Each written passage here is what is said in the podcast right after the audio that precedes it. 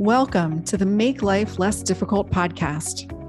This podcast explores what it means to make life less difficult for each other and for ourselves. We share stories of struggles and successes because we believe sharing our stories eases the difficulty of life. I'm Lisa Tilstra, your host. Let's jump into today's conversation. My guest today is Dr. Margareta Sjölund. Margareta is the founder and chief psychologist of EQ Europe and Candidata Asia. She is an internationally recognized expert and pioneer in the field of emotional intelligence and has worked with many organizations in the United States, Europe, and across Asia.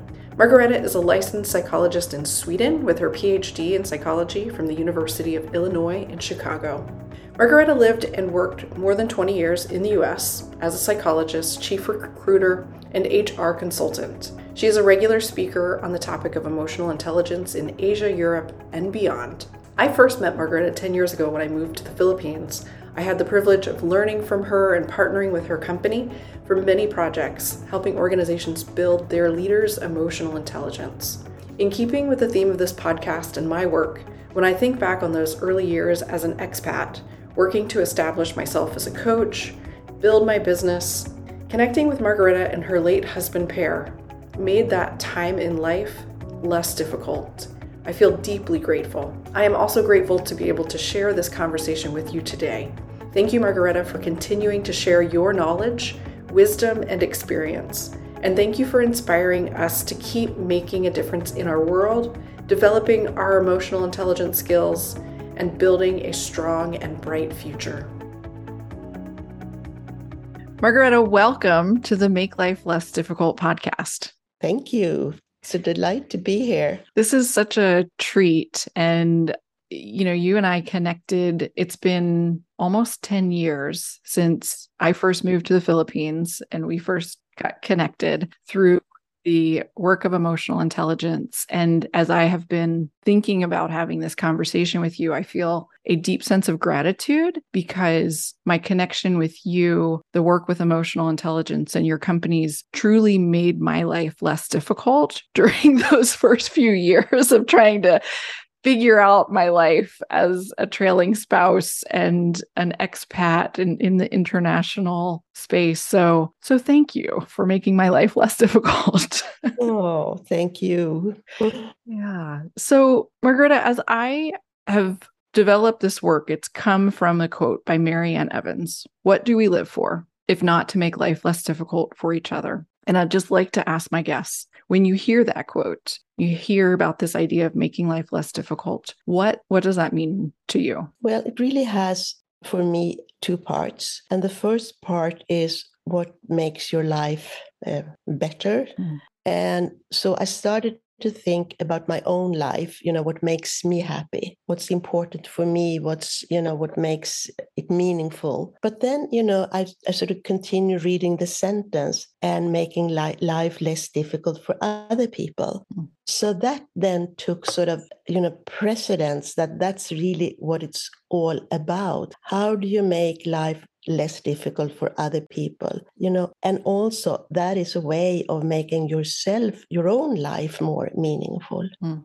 and it really for me resonates then with self-awareness you know knowing yourself knowing your own uh, reactions knowing how you what you know influence other people what other people hear and see and feel when they communicate with you so, from having sort of focused on the first part of the sentence in terms of what makes my life better, I really sort of connected the two that in making life less difficult for other people, that's what makes my life better and mm-hmm. meaningful. And, you know, that for me is emotional intelligence. Yes. Because emotional intelligence really, eh, you know, at the heart of it is knowing yourself and your feelings and being able to know other people's and their feelings and sort of accommodate your own behavior and reactions so that it resonates with the other person or the other people. Mm. So so that's how I, I read the sentence. It it was interesting for me in that it has these two parts. Mm-hmm.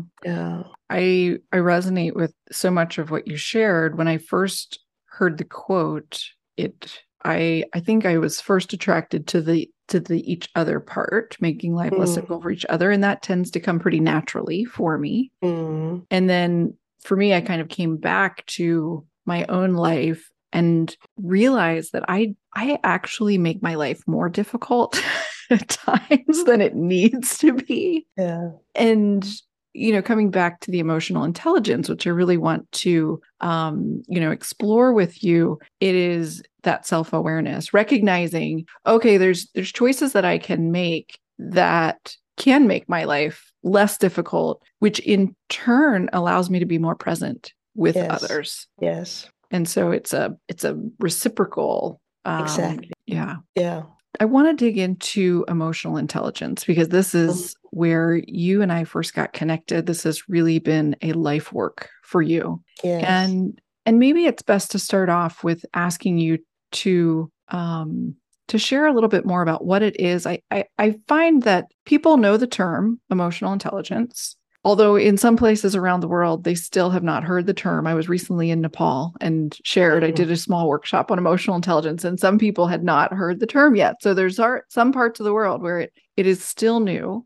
But in many parts of the world, people understand the term and Mhm. sort of get it, hmm but it's very difficult to really define. So, how do you put a definition to it and help make it more tangible for people? Well, let me just sort of go back to the, the term emotional intelligence that most people today um, think they understand. They know what it is, so to speak. But what I meet uh, at, uh, you know, we work with companies and organizations, and I frequently hear people say, oh, emotional intelligence, well, we, we have that, we work with that. Hmm. But what they mean is really mission statements and vision statements.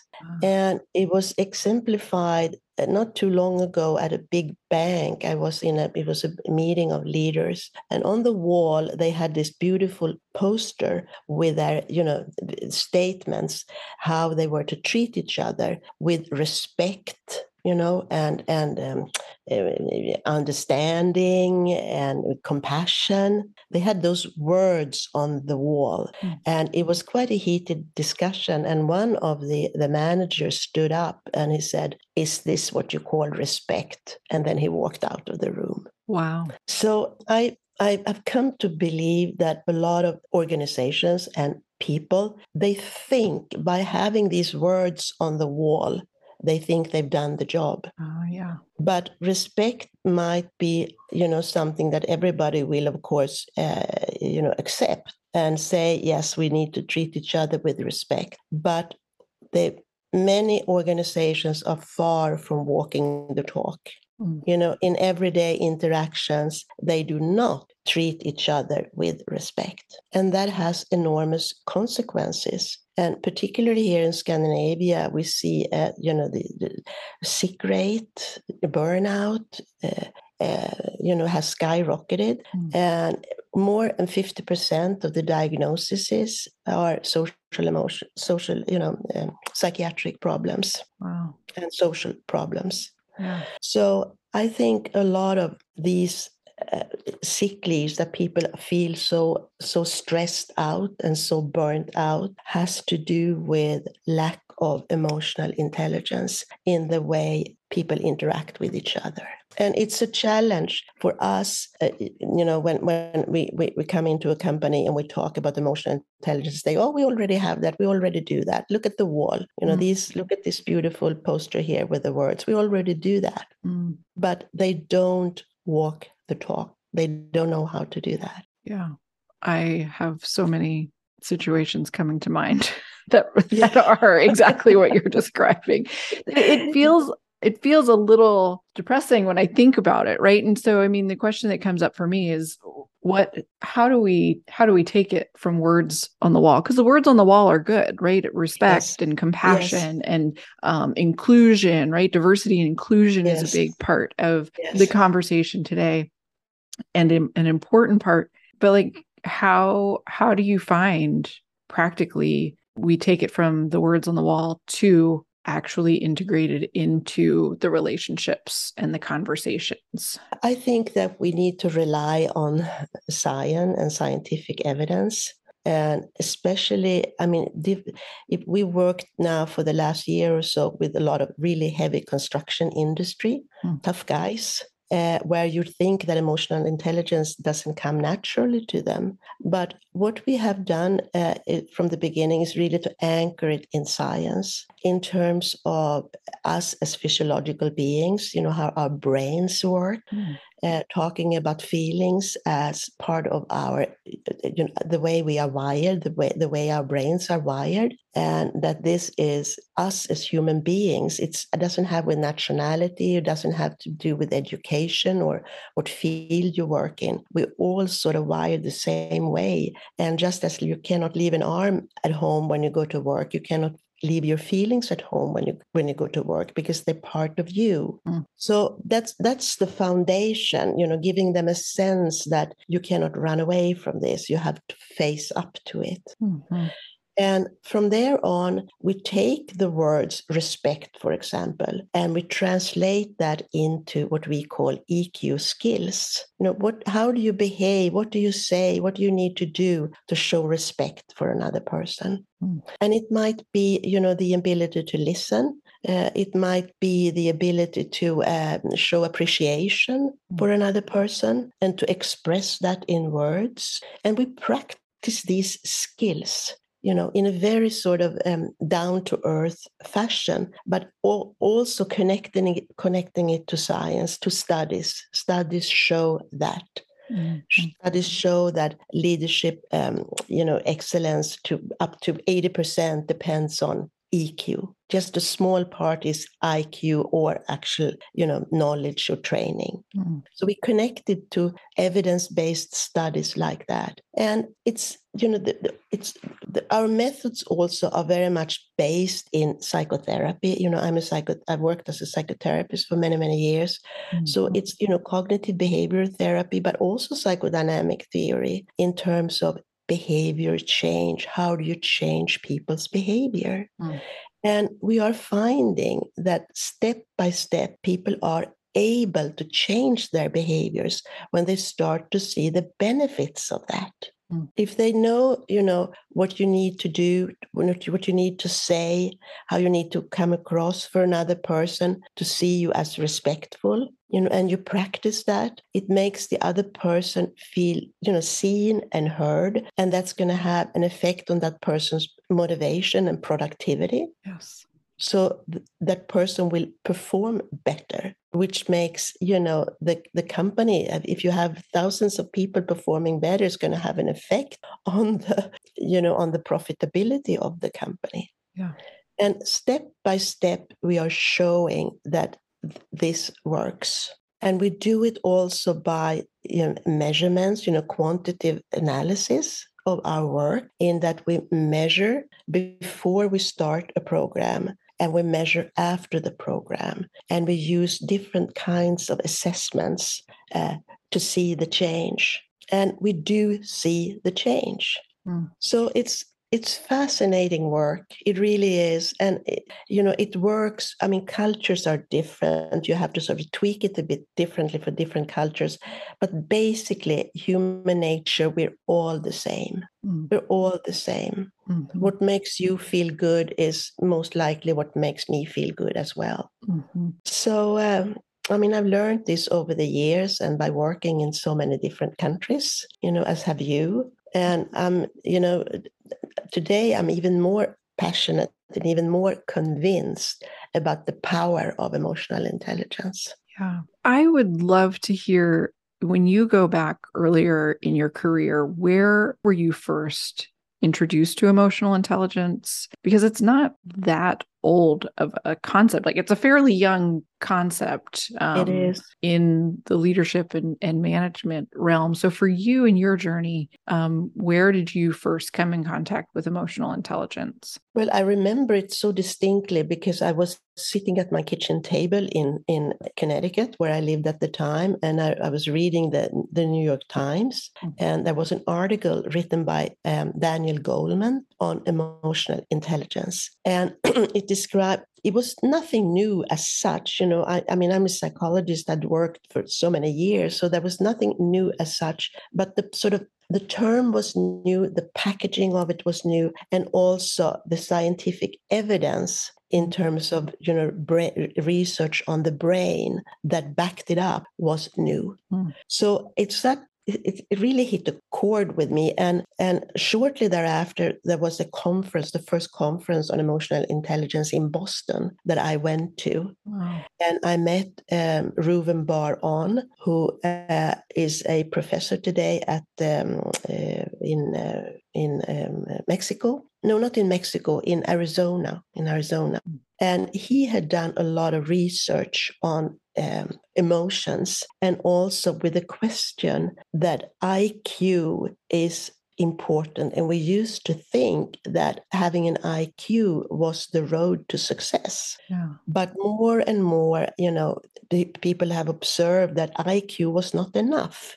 There was something else. And what was this something else? And this goes back almost 100 years in time, you know, to social intelligence and it, has it has different people have looked at this something else mm. but uh, Reuven started to see that feelings have something to do with it mm. and he he did a lot of research on emotions and also um, started to, to to to started the question can we we can measure iq can we also measure emotional intelligence mm. and they coined the word EQ, which really means, you know, emotional quotient, and which is a measurement, whereas EI, emotional intelligence, is the concept, the understanding of what it is. Mm. But he developed this tool, uh, the emotional quotient inventory, that was introduced at this conference. Oh wow! So I became part of this, and and also I I got to know the multi health system and Steven Stein, who helped Reuven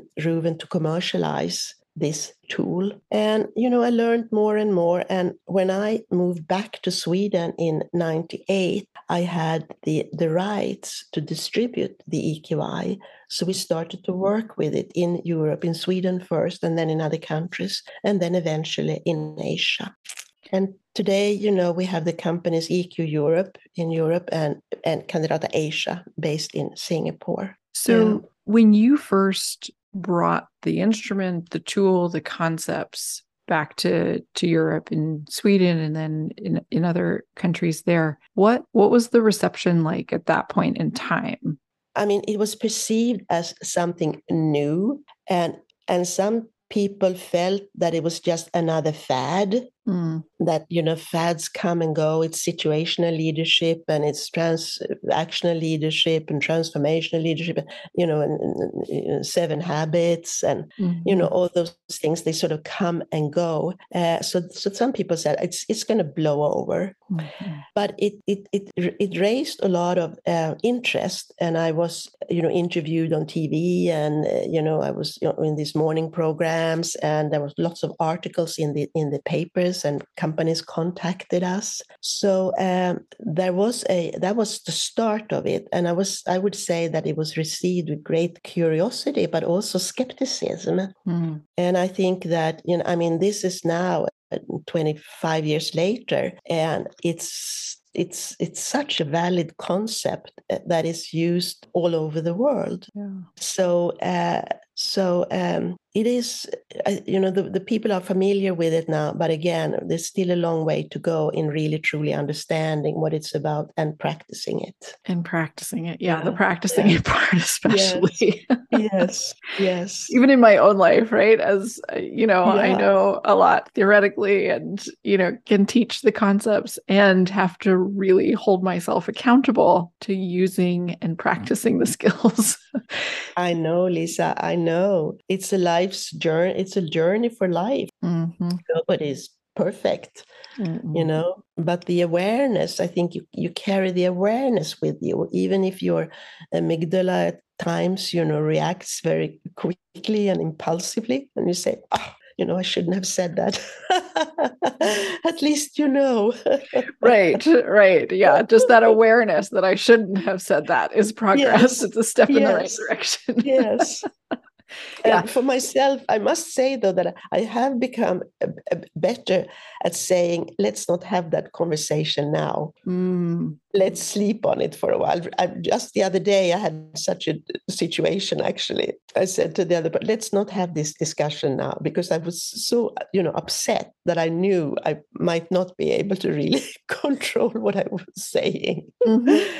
And, I, and, and, you know, yeah, and we we brought it up you know this issue the next day and we really had you know a decent conversation about it and managed to get a resolution i i love that you shared that margareta because that that is such a practical example of yes. emotional intelligence in action and yes. it's a relational skill and so many times i mean i can just i can think of countless times that i didn't stop myself right in yeah. that time and to to recognize hey right now i'm feeling my emotions get really strong get the best of me and to have that awareness to say if i continue in this conversation i'm going to say things that i regret you probably regret and, and they're not yeah. going to help anybody no so let's let's pause. Yes. Let's sleep on it. And and it's such you know it's a seemingly small thing to do and yet it can mm. make such a huge impact. Yes a huge impact. I mean this situation that i referred to the other day really had a huge impact. Mm.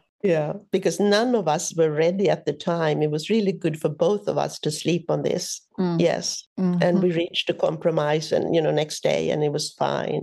And I know that we were so upset, both of us, that it, we could have said things that really, you know, could have created a great rift between us. Mm. That might have been, you know, not that easy to mend, actually. Yes, yes. You know, and I think the um the skill there of really pausing, just say, "Hey, yeah. let's pause." Yes. Um, can be beneficial in so many situations. Yes even sometimes if I'm just by myself. Yes, yes. Telling myself, just pause. just, yes. Um, I think there's yeah, there's so and again, it's it's a relatively small, simple step, but a very practical application of I'm aware that these emotions are getting stronger and now let me do something. And depending on sometimes it can just be a couple of minutes. Mm-hmm that I just need to step away for a couple of minutes. Mm-hmm. Sometimes it can be overnight, sometimes a couple of days for me, yeah. yes. you know, depending yes. on the intensity. yes, absolutely. I think most of us, you know, are in situations like then, you know, off and on. And also to, you know, to have the self awareness to say, hey, now this is getting the better of me. I better pause. Mm-hmm. But then also to use that, that maybe, maybe breathing, mm. you know, learning to do some, some exit breathing exercises very consciously, because you know that, you know, this breathing, if I, if I breathe now deeply for a few minutes, it's going to help calm me. Mm-hmm. So you do that very very consciously. And yes, it does help. It does anchor you. It does help. So it's very concrete steps that you can do in terms of eh, you know controlling your your your emotions handling your emotions and the effect it has on you but also the effect it, it has on the other person yeah the other piece that i'm really i think there's a, there's two sides of the coin on one hand i'm really glad to hear you sharing and it gives me hope. And the other hand, I'm like, oh, you know, you're a few years ahead of me in life and experience. Maybe I'll never, you know, get to this. Cause sometimes I want to get to the point where I just, I, my emotions don't get the best of me, right? I can always kind of keep them under control. And yet part of what I'm hearing in your story is even though and you have been working intentionally in the field of emotional intelligence and personal development for for decades and yet you even have moments where your emotions just get so strong and and so in some ways again it's comforting in other ways i'm like, okay, this is a lifelong journey, right? yes. um, but but I think that's I, would love to hear you talk a little bit about that. Like the emotional intelligence, like developing those emotional intelligence skills isn't to um prevent the emotions from becoming strong. It's a re it, it's figuring out how to manage and respond to them. Yes, absolutely. And I also think there is a difference. You can you can you can teach yourself the difference between professional life and personal life. Mm, say more about that. Because in you know professionally at work uh, i mean we all expect to behave a certain way. And absolutely we need to to use our emotional intelligence. We know that we're going to be more successful if we use emotional intelligence uh, at work. Absolutely. But at home and in your private life you might want to sort of be just mm, even more open and reflective and connected to the people and you have you know strong emotional connections to to the people around you. So the relationships are much more loaded more intense. Mm-hmm. and i mean you want to be yourself with your people that are close to you. You don't want to sort of you know think about how you act or what you say or do that in a conscious way. You just want to be. Yes. And and you want your feelings to you know come out. You, you do want to have all these feelings of love and anger and you know compassion and, and so on. And with that you're also going to make some mistakes in terms of sometimes you know your feelings getting the better of you mm. and you know to learn how to handle that yeah. So i i myself i uh, you know I, I I, I i there's a difference for me in terms of emotional intelligence at work with my colleagues and so on and with people that are really close to me. I am really glad you brought that up and i have had multiple conversations around this where just recently some some younger leaders have been questioning about it because there's a real pull towards authenticity and yes. the way that you know people are saying well if i'm authentic i should be able to show up the same in work life and personal life. And i i'm not sure how best to describe I mean I've I've wrestled with that over my my life too and and I'm I'm more comfortable at this point in time saying you know what? Nope. I people at work don't want me to show up completely authentic yes, sometimes. Yeah, But how can you how can you I don't think I I don't think it's not being authentic. No. Right? Like there's a that that's not necessarily the right term. Like how would you describe it when you you are like you you do show up different at work and it and it doesn't mean you're not being authentic mm-hmm. absolutely authenticity is that's the sort of the core Absolutely. I mean, it's so vital for leaders to be authentic. Definitely. But, you know, the situations at work most of the time are different the relationships are different and the intensity of the relationships are different mm. than with your spouse you know or with your kids or whatever mm-hmm. so it doesn't mean that you're less authentic at work but it's just a different it, it's a different uh, scenario different world mm-hmm. you know? and i don't think at work i mean we and, and it still means that you can be uh, personal you know and show your feelings absolutely but not the intensity is different and the situations are different mm. and you need to be more sort of aware than at home and that has to do you know that's a skill that's an eq skill that's called flexibility mm. and adaptability mm. that you adapt your behavior to the situation which means that you are behaving somewhat differently at work than you do at home mm. in order to be effective yeah because the outcome it's kind of like what what's the necessary outcome? Yes. And what's it gonna what what sort of behavior is going to move me towards that outcome? Yes. Yeah. I, I appreciate the the word intensity that you you know that, that relationships are a different intensity in our personal life mm-hmm. with spouses partners family mm. members um, even close friends versus our work life our professional life um, I think that's a that's a helpful word to just say, yeah, there's a different intensity yes. there. Yeah. And it, it's not authentic, lack of authenticity, Mm-mm. but but intensity and the quality of the relationship you know need to be different. Mm-hmm. and again you know that's that's a skill to be able to adapt to different situations. And it's like i mean even at work a work day it's like you're in an elevator and you know on each floor there's a different situation waiting for you. Mm. it's a team meeting on one floor. On the next maybe you're giving a presentation to an audience uh, on the third floor you're having lunch with your your colleagues. I mean and all these situations require a flexibility and adaptability and you know and and, and a behavior change mm. And then when you go home at night, I mean, if you come home and you start talking as if you're giving a presentation to a to an audience, I mean, that would be very very odd. So you need to adapt to then to the you know to your home situation. Yeah so it's it's really a it's it's a skill it's an eq skill yeah mm. that flexibility that adaptability yes. and yes. i love the the analogy of the elevator and getting off at different floors and there's different situations um and and i think about different relationships in my life different jobs that i do um yeah. each one requires a little bit different approach mm-hmm. behavior i would be curious margareta to ask you one of the things that I have really been thinking about a lot over the last couple of years is insecurity and noticing insecurity in myself.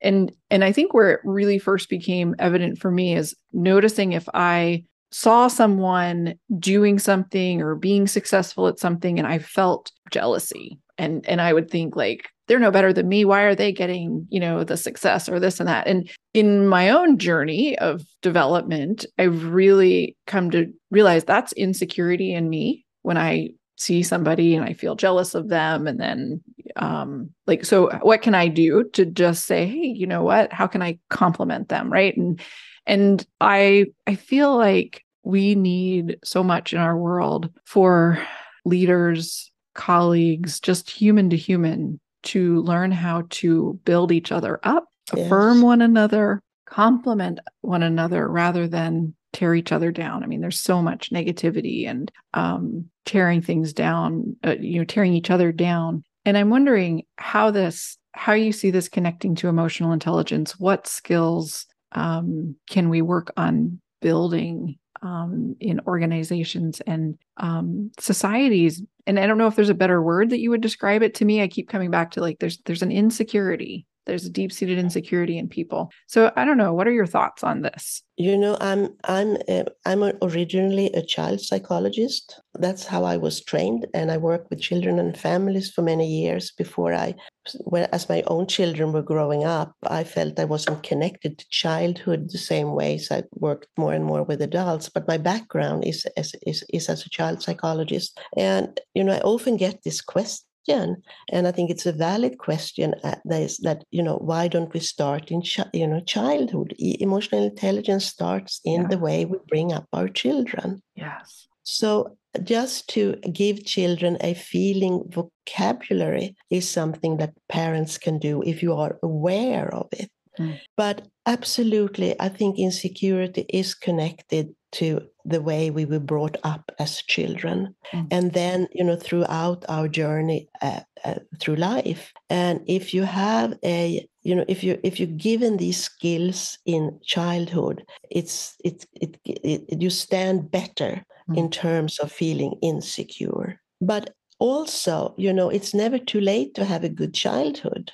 So, by encouraging each other, by leaders to really think about showing respect, you know, you know, giving positive reinforcement to people, to do that in a in an honest way, but to do that, and we we just had a seminar with uh, leaders in Poland and Hungary. And we had this little practice um, where they needed to show each other appreciation. Mm. And it was so hard for them. It was wow. so difficult for them. And they said it was very moving. You know, several of them said that they were not used to that. They were so used to point out problems and say, you know, you, you need to do this better. And this was not really good. And this needs to be redone and so on. Instead of giving people, you know, praise and encouragement. And to hear from a co- they had to say something, you know, positive about each other. And you know, these men, most of them were, you know, plus fifty. Mm. Uh,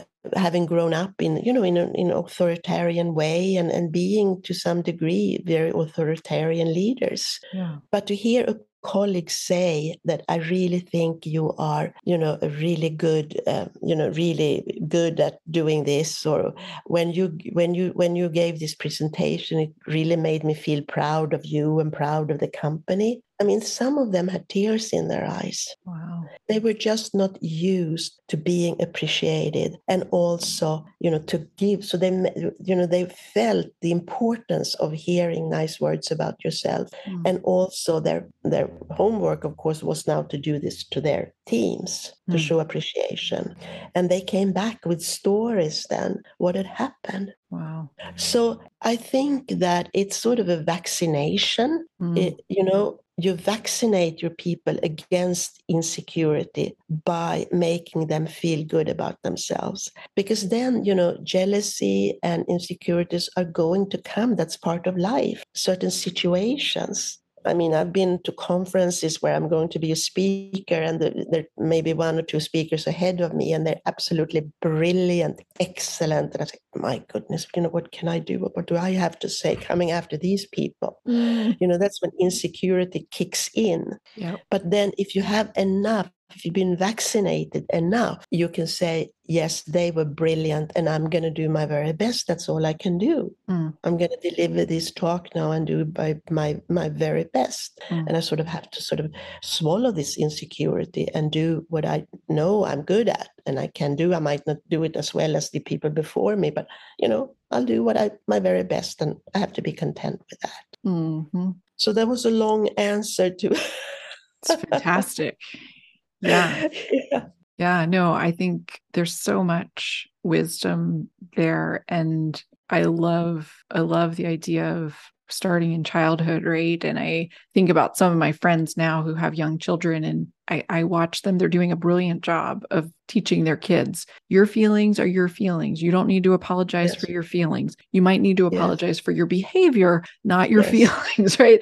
Um, and inviting kids to experience and acknowledge their emotions in a way I certainly was not taught as a mm-hmm. kid and and and I had yes. loving parents right but they just didn't yes. have that emotional awareness and mm-hmm. and things so I love seeing it and recognize that probably the vast majority of adults in our current world have not grown up with that mm-hmm. and so mm-hmm. yeah like it's it's not it's not ever too late to never- yeah integrate these ideas and and principles and practices. Um, and and the example you show of you know times that you've shown up at conferences to speak again like i really appreciate hearing that you have those thoughts too of oh wow those people were really good. I don't know that i have anything right? Because i know i've certainly had those and and yes. it, it's very easy to feel alone in like oh i'm the only mm-hmm. one here that feels out of place and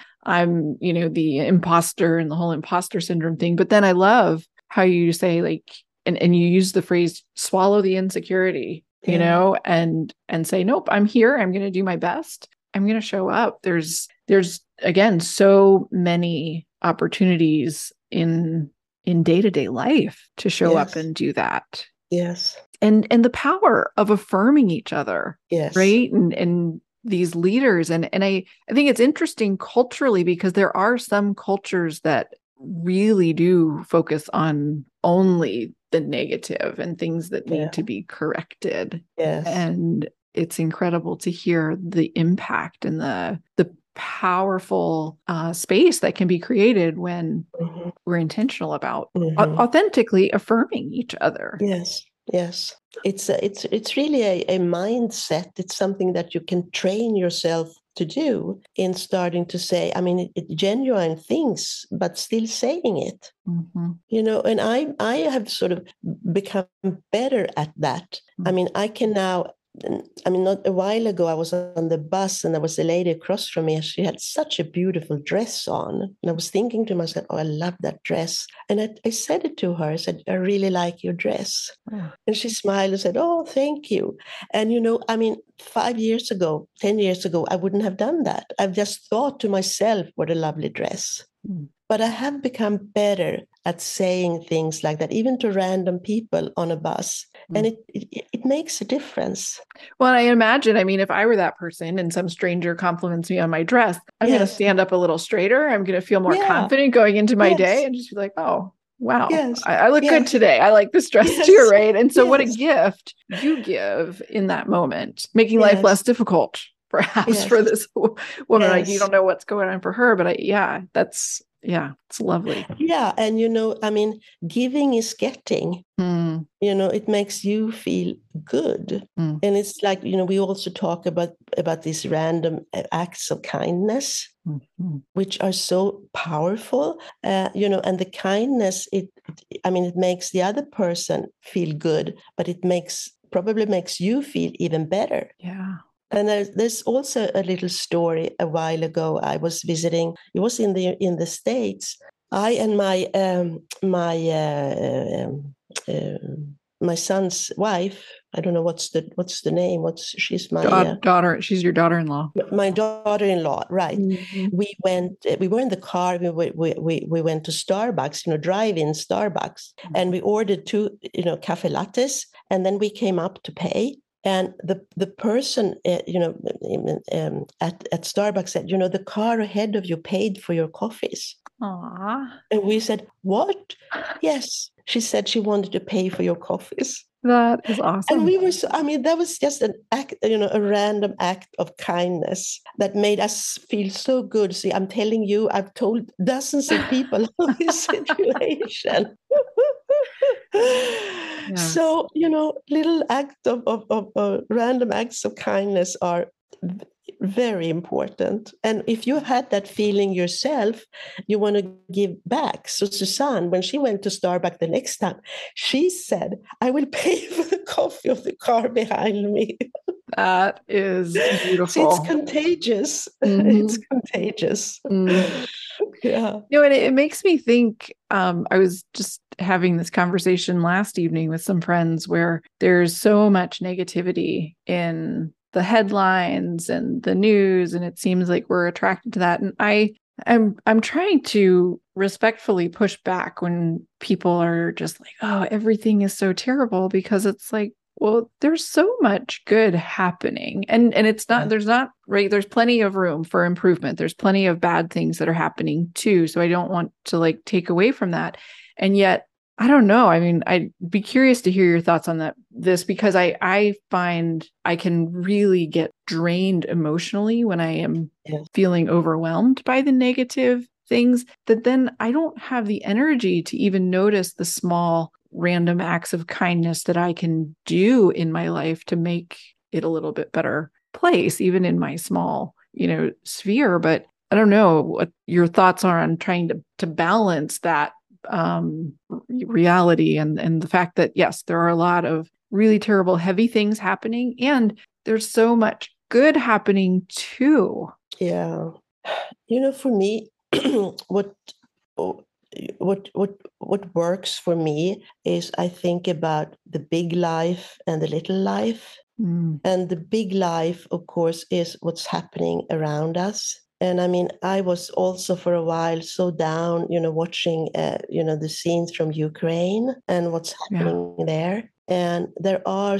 so many terrible things happening in the world the climate crisis you know the now the, the the recession probably coming on now and the war and you know the violence in the streets the shootings. I mean it's so easy to get so bogged down and depressed about that. And i think to some degree we need to sort of you know also be able to feel you know the horror of what's going on but at the same time you know we also have and but we cannot do much about that.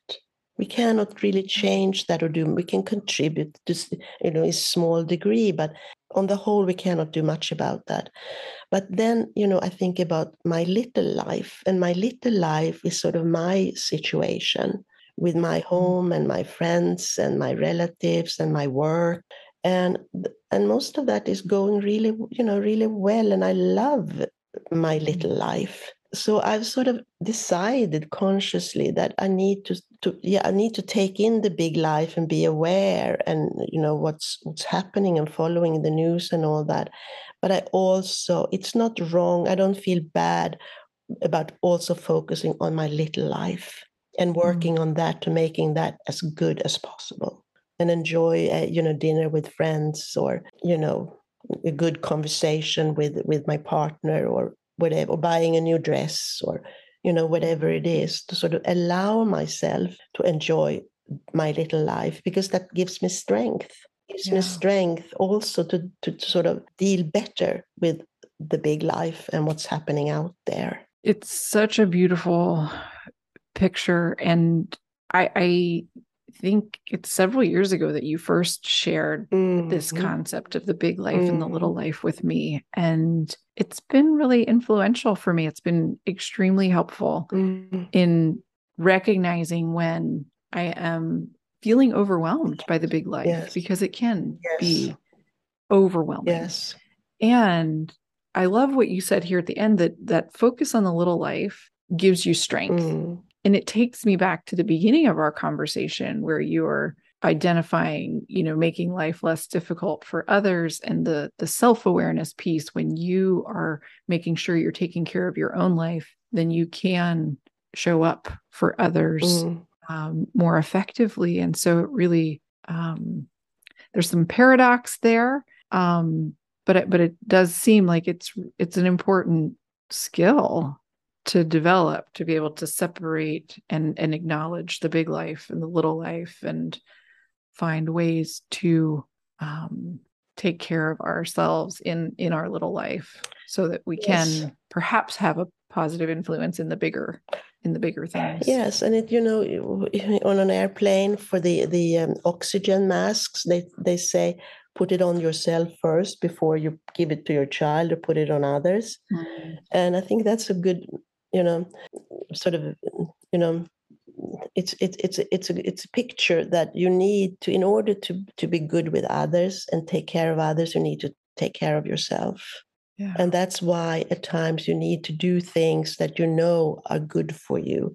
I mean i sometimes go to the movies. I haven't now for a long time but I, and I can go by myself because I know, and I and, and, at times I don't really feel like going, but I know that if I go to a movie and I see a good film, it will make me feel better mm. and give me strength. So you know, to do things for yourself, be it taking a walk or, you know, I don't know, buying something or going out for dinner, whatever it is that you know it's going to help you to feel better. And if you feel better, you have more strength and energy to make other people feel better.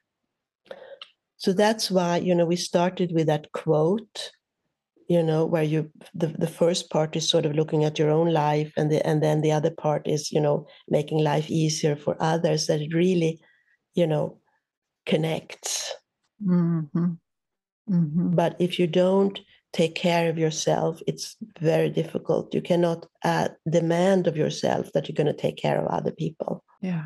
So you come first from that perspective, not in a selfish, you know, egoistical kind of way, but just, but also, you know, I mean, it also, again, we're back to basics in terms of, you know, our physiology and how our brains work. Mm that if you're exhausted you know tired angry disappointed you know i mean how how do you come across to others what do you have to give to others yeah. you know so yeah. so you know working on your being aware and it's, it's it's the awareness self-awareness is key and we also know that when we look at success people successful people in so many different professions of the EQ skills, there are 15 EQ skills that we look at, but self awareness usually come at the top of the list. That's where it starts. Mm-hmm. Yes, and I, that really stands out as you're describing ways that you have learned about yourself to take care of yourself, to give yourself strength. And I think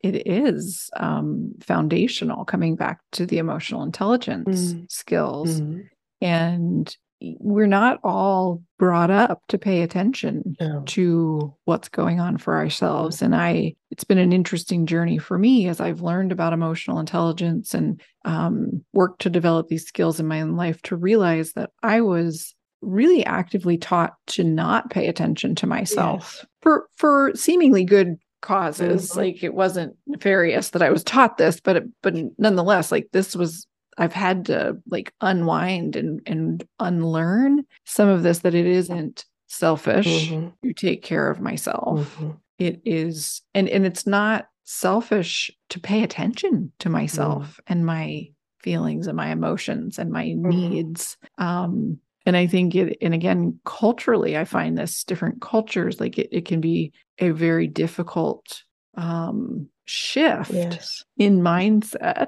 Yes. To to to learn to okay it's okay to take care of myself. It's okay to pay attention to have even just to have that self-awareness. Mhm. I think that's so so true. I think maybe most of us didn't grow up with this awareness.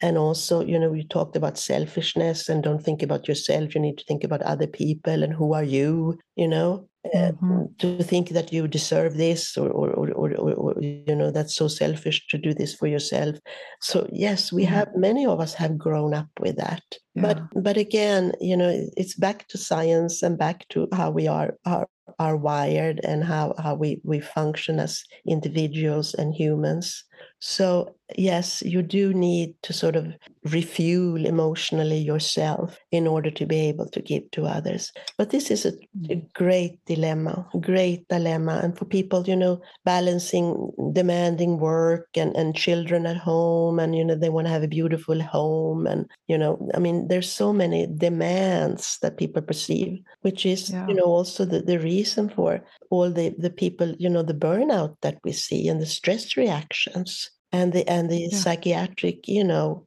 symptoms in terms of anxiety and you know panic attacks and and depression and and and, and whatnot. Yeah. So it is um, and again you know you need to learn to walk the talk. Just knowing it theoretically is it's a start but it doesn't really change anything. You need to sort of really you know be aware of the impact on yourself and also your impact on on other people. Yeah. Yeah. And it it strikes me that if someone's listening i'll just i'll i'll make this pitch that to start one small way to start making that positive difference is being intentional about affirming those around us. Yes. Both in personal and professional Yes. settings i um there's i don't know something going on for me that that really stands out of this this can be a small step in the right direction that can make a difference for both. Like you said the giving is the getting Mhm. and and it actually makes us feel good. I feel so much better if i'm affirming someone versus talking behind their back or you know thinking negative thoughts about them. I don't feel good when i'm thinking Mhm. that way. And so to recognize it is actually helping myself. Yes to affirm Mhm. someone else and it's, it's benefiting them too yes I think that can be a really simple practical start here if everybody could just Yes. start here i feel like we could move in in a positive direction Absolutely. And, you know, give yourself the task of saying, you know, two or maybe three affirmative things every day. It's not a lot, but if you if you're if you're honest with yourself, how frequently do you actually do that today? Mm. I think, you know, for most of us, the days go by without us really saying anything, i- you know, nice to another person. And it is so mm-hmm. easy to do that. even even for not just the people that it's hard to do it for but for the people that we love and care dearly Yes. for we can forget Yes. to I, I know i can forget to do that Yes. yes. yeah yeah so margareta as we um as we look to wrap up this conversation one of the things that really stands out to me is your passion. I mean i've known you for about 10 years. You you could have retired and left all of the work to others long ago and you have very intentionally kept yourself active in your businesses in the work of emotional intelligence.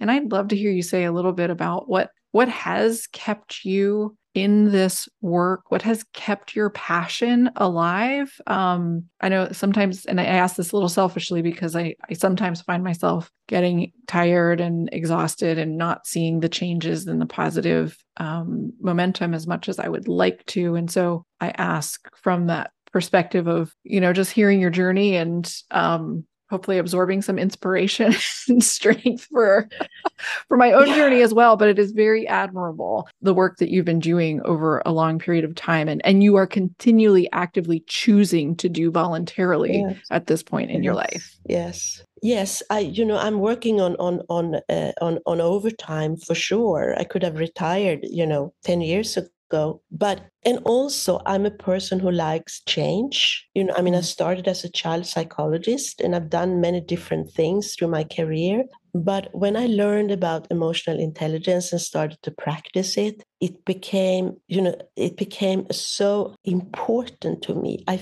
i felt and i still feel lisa this is the key to peace in the world. Mm. i really believe that. And the UN had a conference, you know, in, two years ago, a whole day on emotional intelligence as a key wow. for improving relationships between countries. Wow. So I feel that the power of EQ really is on that level. It has the potential of making a better world. Mm. But you know what's driving me is of course the, the work with individuals and with companies and organizations that we do around the world. And having worked in, I think, some 30 countries or so, and becoming very close to these executives and leaders that I met, even if we only have an hour. And that hour then is spent doing a debrief on their EQI. They have, you know, responded to these questions, and we've analyzed their, their um, answers and produced a, a report with an EQ profile and we sit down for an hour and we discuss that profile with that person. And I have done that. I must have done that with thousands of people now in so many countries with some really high top level people. And I've come to learn that even though you know we're different we're also all the same we're mm. all the same and you know these eq skills are vital whether you live in a you know a village in Africa or in Manhattan or in Stockholm or or anywhere, they are vital. And there is so much power in changing our behaviors and becoming more emotionally intelligent. There is so much mm. to gain on a personal level in terms of your relationships, eh, on a professional level in terms of your work and your performance, and also for companies on a company level of doing better, becoming you know larger, growing, becoming more profitable. I've seen this over and over and over again, Lisa. So I'm absolutely convinced that each and every one of us has this inside of us. I mean, it's there. It's just a matter of making, you know, awareness and understanding and teaching people the skills or helping people to develop their skills, I should say. So, yes, mm. I am as passionate, maybe even more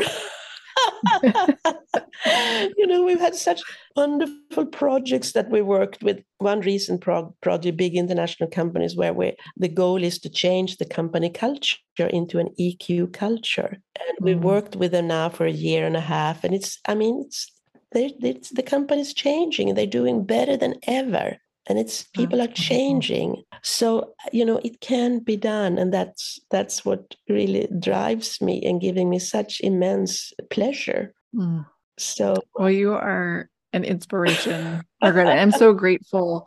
No I, I, really mean it. I mean I, i'm i'm really grateful that our paths crossed um, a decade ago yeah. and have continued to cross over the years. I've learned so much from you and working with you and um, the others on your team and just count it a real um, significant part of my life, um, both professionally and personally. Uh, and again, over the last decade, which has been the part of my life where I started to move internationally and um, lots of transition and um, lots of difficult times. And, and you are one of those people that stand out as helping make make life less difficult. And I'm really really grateful. And I know that countless people could um, could point to you and the work that you and your companies do um, with emotional intelligence. So I'm really grateful. Well, thank you, Lisa.